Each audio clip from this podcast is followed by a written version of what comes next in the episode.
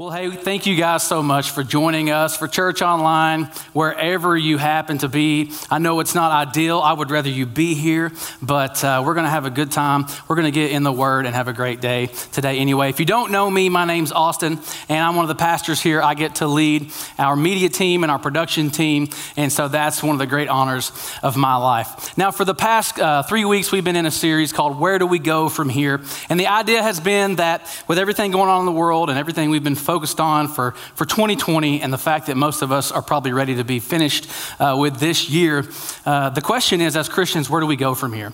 And in week one, Pastor Trevor reminded us that where we go, where we always go, is we go forward. We move forward. We can't stay where we are. We can't stay here. That's one of our core values as a church.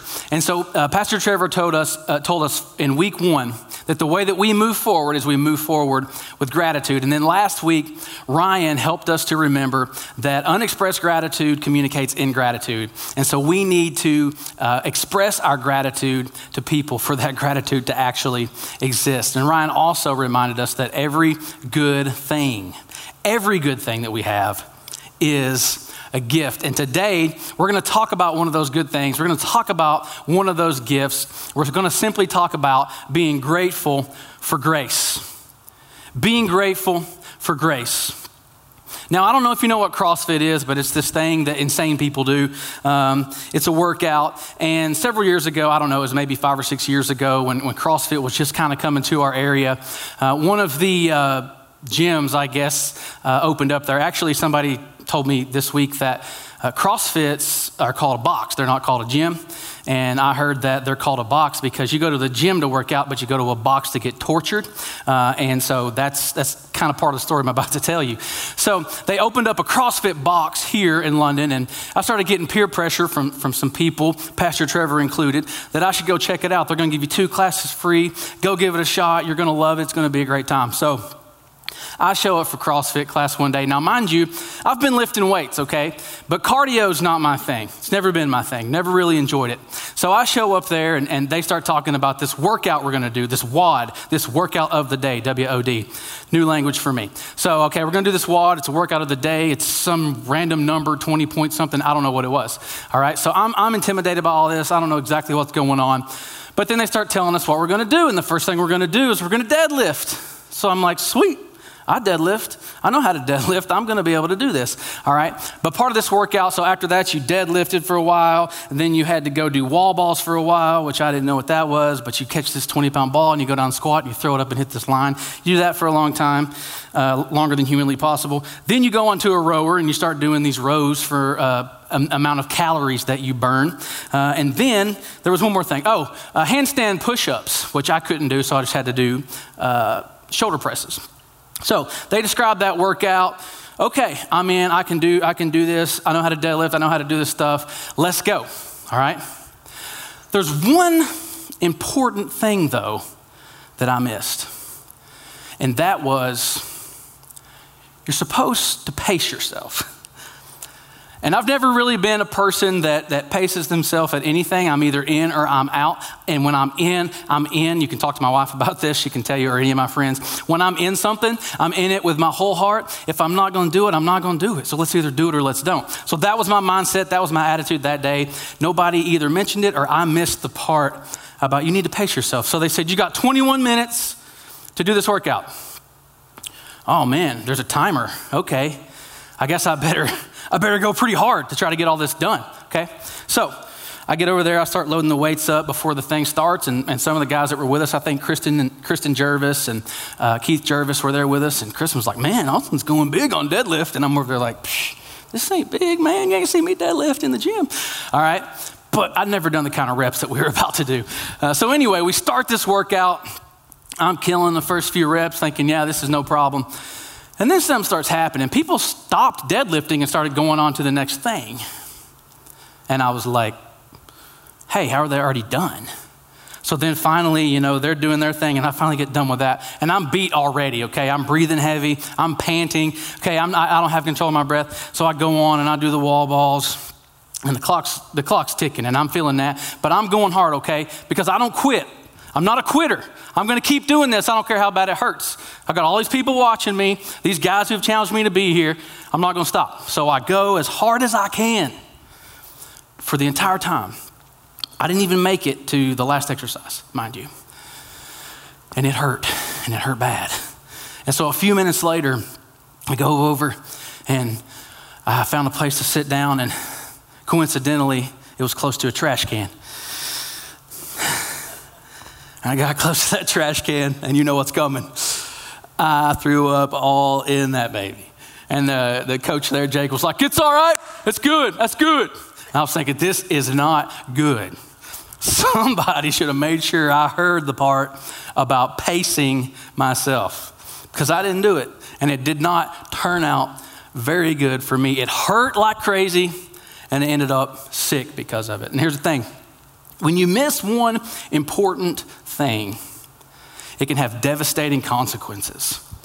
When you miss one important detail, or when you misunderstand, you guys have misunderstandings all the time. If you're married, if you have any kind of relationships, if you work for anybody or have anybody who works for you, when you misunderstand, when you miss something, it can have devastating consequences. And it's one thing Okay, it's one thing to miss a part about pacing yourself in a workout or to have a misunderstanding at work, but it's another thing entirely to miss something or misunderstand something like grace. Something as big and as important as the grace of God, but I'm afraid that myself and many of us have missed what the grace of God actually is. And I think that's why the author of Hebrews said this. He said, See to it that no one misses the grace of God. See to it. That's your job. You are charged with making sure that no one misses the grace of God. But the problem is, as I said, many of us, we have missed the grace of God. Or maybe we had it at one point, but, but now we've misunderstood it and we've, we've thought it so much and we've, we've worked it so much in our minds that, that we've, we've, we've changed it a little bit or it's morphed and, and we've missed what God's grace truly is and truly means in our life. And we know this. We know this is true because of how many people, myself included, go through life feeling shame, feeling sad about what happened in the past feeling depressed about the fact that they can't get out of the rut that they're in. Because we don't have a grasp. We don't have a real grasp on what grace is. We also know that because of how we treat other people and how we don't extend God's grace to other people. We've been charged to make sure that nobody misses grace. But if we're honest, as Jesus followers, as the church, we don't do a great job of one, understanding it ourselves, and because of that, making sure that other people don't miss what God's grace truly is. I think we've missed it. And it's really, really hard to give someone something that you've never fully grasped. That you've never fully grasped. If somebody throws me a ball and I fumble it, I can't give it to you until I get a hold of it myself, and then I can get it to you. See, in CrossFit, I've gone on to do other types of workouts, and CrossFit's not my favorite because, my, like I said, I'm not in love with cardio, but I've come to terms with the fact that I probably need to be in love with cardio. So uh, I've gotten back into some of that. The thing is, is if I never learned about pace, if I never understood pacing myself, I could never really help anybody else get involved in that sport and in that type of training because they would come in and, and I would be there to help them and lead them, and, and then they would start. And every time they stopped to take a breather, I would be on them. I would be telling them, Keep going. What's wrong? Why are you so weak? Why are you such a sissy? Let's go. And before long, they would probably feel beat down. They'd feel like they missed the mark. And they wouldn't want to be a part of that community anymore. And I'm afraid that that sounds eerily similar to the church. I'm afraid that we've missed what grace is, and because of it, people are feeling beat down, like they missed the mark, like they could never measure up. And so they don't want to be a part of that. So, if we're ever going to get a handle on this, if we're ever going to be able to give people grace and make sure that they don't miss it, we have to answer this question. We have to answer what is grace? What is grace? Well, someone described grace like this they said, You're in a boat. You're in a boat. And the current is pulling you toward hell. And you're just stuck in this boat headed toward hell. And then all of a sudden, God provides you with a paddle. That's grace, they said. This paddle is grace. And they said, now that you've been provided with that grace, what you have to do is you have to paddle. You have to do the work. Now, I don't know about you, but if I'm in a current and it's pulling me back there toward hell and I'm having to paddle, we've already discovered that, that I'm not the most fit person on the planet based on my CrossFit experience. Eventually, I'm going to get worn out. Eventually, this is going to become miserable.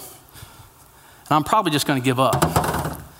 And I'm probably just going to live life my way because I, I can't do this.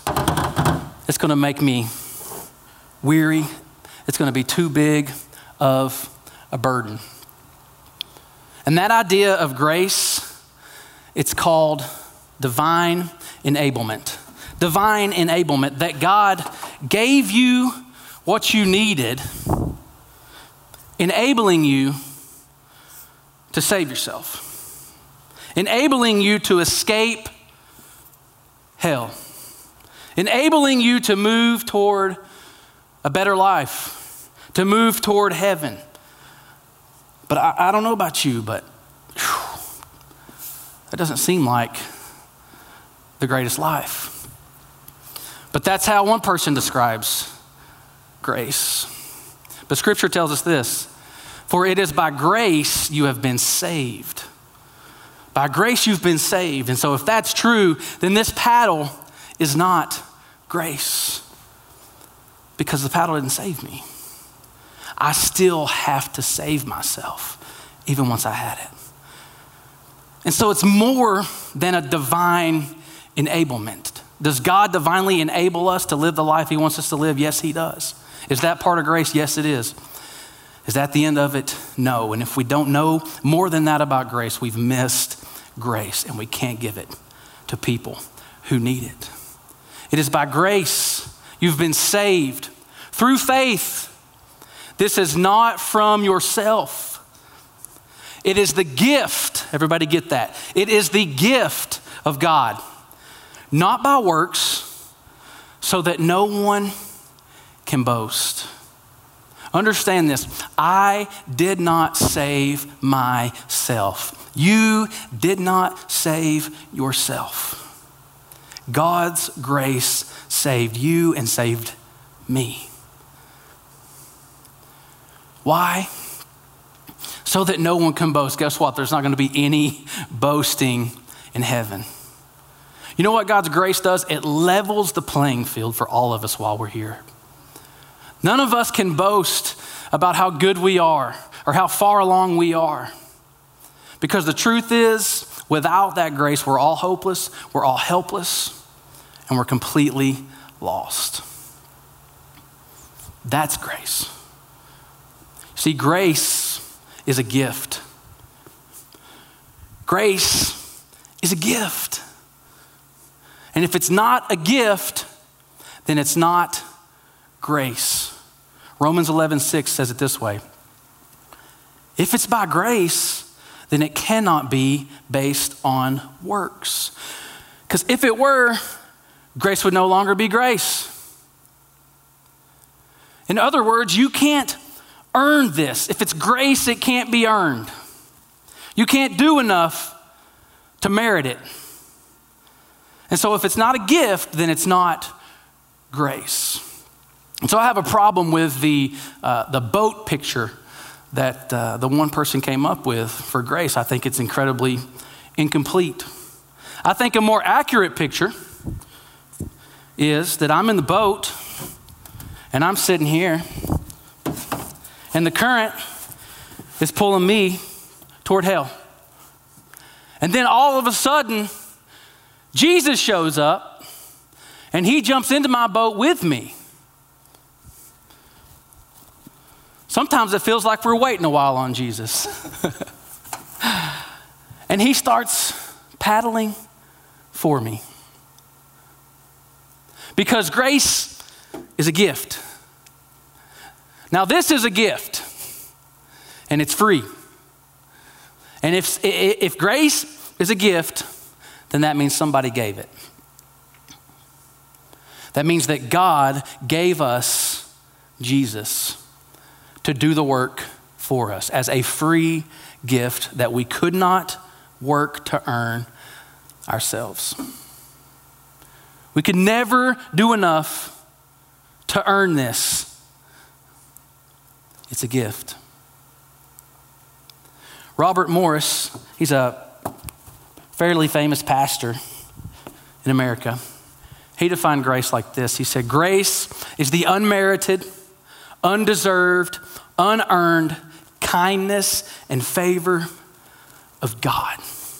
You should write that down, or you should go back and look at the notes on our website later. These slides will be there. Grace is the unmerited. You can't do anything to merit it. It's undeserved. You can never deserve it. It's unearned. You can never work hard enough to earn it or pay enough or give enough to earn it.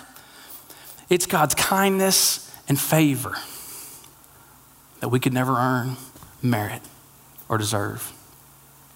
The Baker Encyclopedia of the Bible, which I'm sure you have open before you right now, defines grace like this Grace is the dimension of the divine activity that enables God to confront human indifference and rebellion with inexhaustible capacity to forgive and bless. One more time. Grace is the dimension of the divine activity that enables God to confront human indifference and rebellion with an inexhaustible, it never runs out, capacity to forgive and to bless.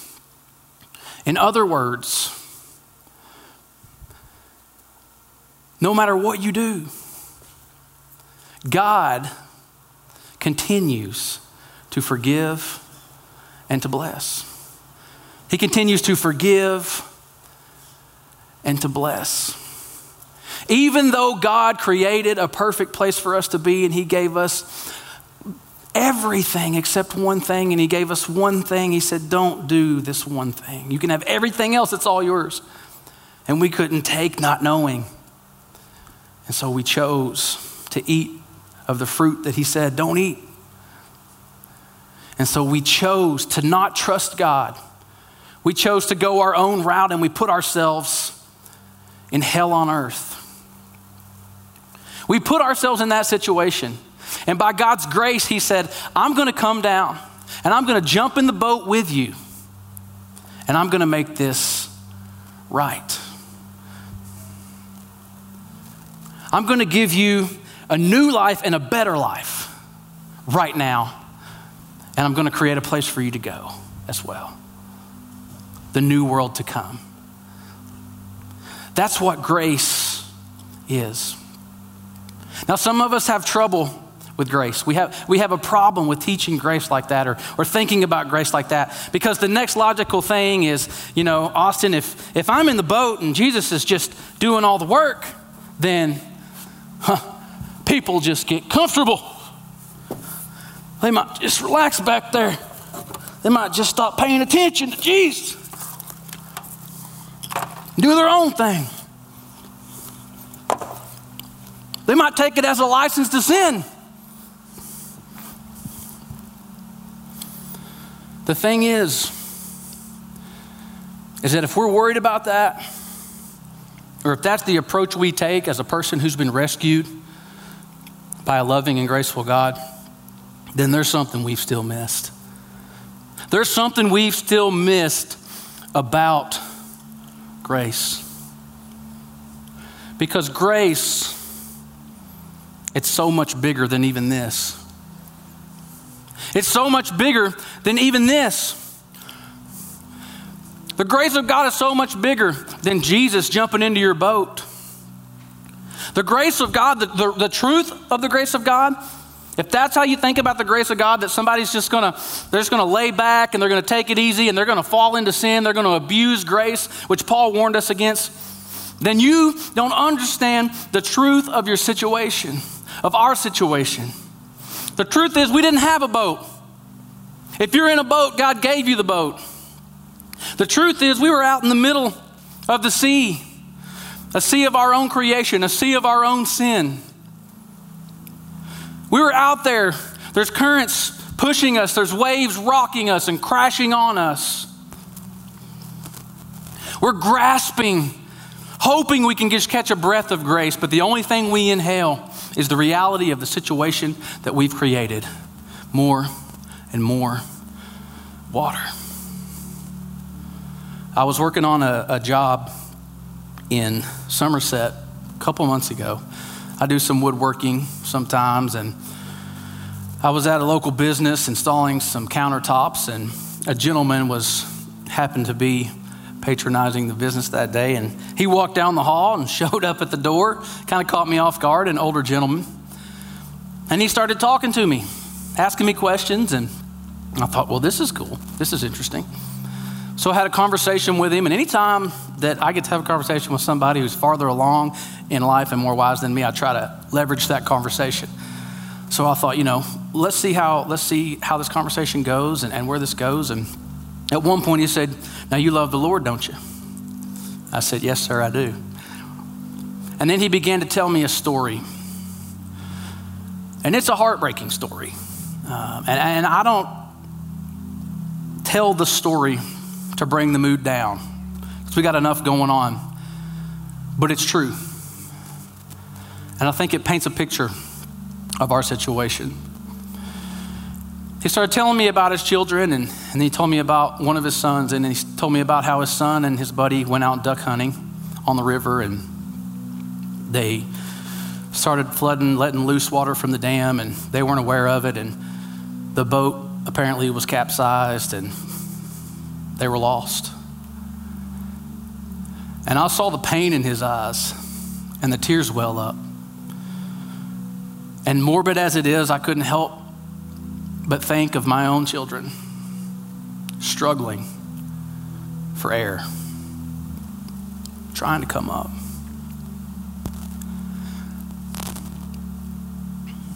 That's our situation. That's our situation. And I promise you, if that man could have been there, he would have jumped in. He would have did whatever it took to save his son. And that's what God did for you, and that's what God did for me. And then the man, before he left, he said, It's okay though, because he's with Jesus.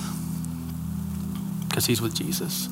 See, we were out in the middle of nowhere, drowning in our own sin. And God showed up and He provided a boat and He put us in the boat and He started paddling, taking us away from hell, making our life right now much more easy. And you're only here because of God, because it's a gift.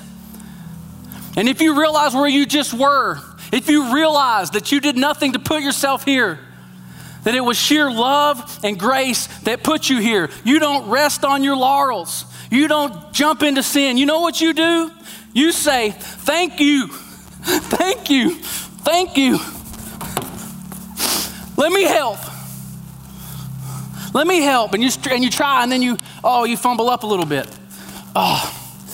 But then you keep you keep trying to, to go the way Jesus wants you to go, and eventually you get in sync with Jesus. Because what he's done for you is so amazing. What else would you do? You have to. You're compelled by grace to participate in what God has called you to do which is to make sure that nobody else misses this. And guess what? Guess what? Sometimes you get tired. Whew. You got to take a break. But He doesn't. Because sometimes life kicks you in the teeth. Sometimes it hurts too bad. Sometimes you're not strong enough. And guess what? In my weakness, His strength is made perfect because He keeps on trucking me away from hell to come and from hell in this life. Whew, and then I can get back in. And then when I get tired, He doesn't turn around and say, What are you doing? Why aren't you rowing? I'm up here giving it all I got. You're pitiful. Shame on you. No, he keeps rowing. And when you're ready, he wants you to pick it back up and get back in sync. And let's go together. You see, when you realize how amazing grace is, you don't abuse it, you don't take advantage of it you're grateful for it. You're grateful for it. You're grateful to join in the work with Jesus because he's rescued you. And you have a job to do. And so you begin to make sure that nobody else misses what grace really is. And that becomes your primary purpose. No wonder Paul said, I consider my life worth nothing to me. My only aim is to finish the race and complete the task the Lord Jesus has given me. What is that task, Paul? The task of testif- uh, testifying to the good news of God's grace. Did you hear that? God's grace is good news. The good news, the gospel, that is grace. Jesus, the gift that God gave us, Jesus is grace. That's good news. That's worthy to be shared. That's worthy to invest my life and my time and my energy in. And that's why Paul said this to Titus the grace of God has appeared that offers salvation to all people. That's Jesus. It teaches us, for those of us who are worried about people abusing grace, grace teaches us to say no to ungodliness and worldly passions and to live self controlled, upright, and godly lives in this present age, now. Now. See, grace gives us a better life right now. Then he goes on to say, while we wait for the blessed hope, the appearing of the glory of our great God and Savior, Jesus Christ. Not only did grace rescue us from our situation that we put ourselves in here on this earth, but grace created a place for us to go forever, a new world to come. And we're not going to be floating on a cloud, wearing a toga with a halo over our head, playing some harpy, stringy thing, going, ah. No. God is going to recreate this earth, a new heaven and a new earth. We're going to have a body, perfect bodies, probably like this. No. We're going to have perfected bodies we're going to do stuff. We're going to have relationships. We're going to have life and we're going to have it to the full, the way God intended from the very beginning. That's how great grace is. It's all grace. It's all grace. The fact that you woke up today, grace. The breath you just took, grace. My heart that just beated, grace every beat. When I'm working out, sometimes as much as 179 times a minute, God says, beat, beat, beat, gift, gift, gift. It's all grace. That's how good grace is. And so The point today, it's, it's, it's super simple. Be grateful for grace. Be grateful for grace. Don't waste time feeling shame about what you've done. Don't critique grace till you're blue in the face. Be grateful for grace. Bob Goff likes to talk about it like when you're learning to ride a bike. And he says that, that once you understand what you're doing, you no longer have to worry about falling anymore, so you can pedal forward faster.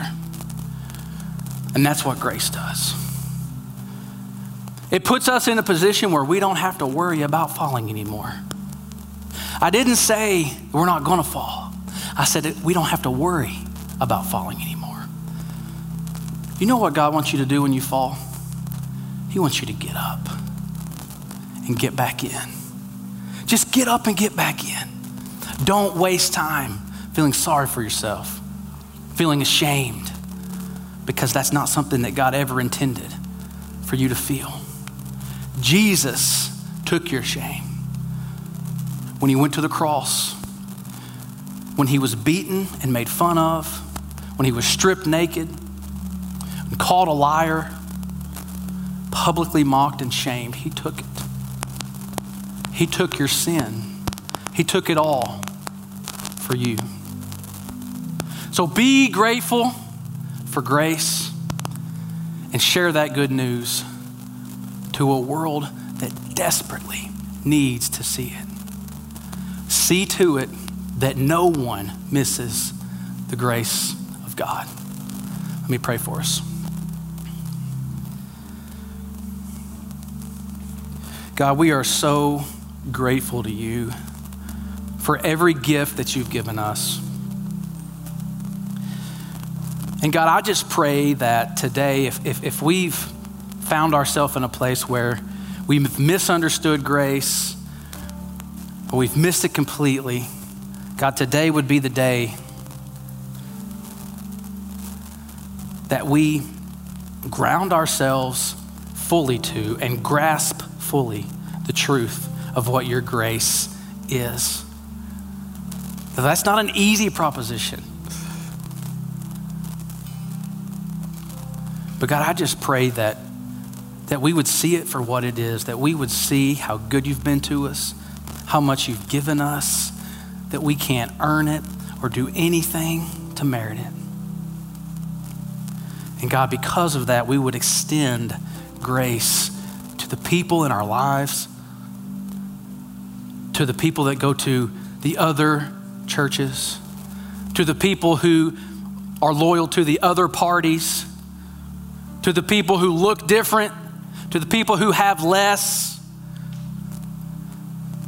to the people we can't stand and who annoy us, to the people we don't understand. God, I pray that because we understand your grace for us and how much you've given to us and how much we don't deserve it, God, that you would enable us to give that grace away, to make sure that they don't miss it, because that's why we are here.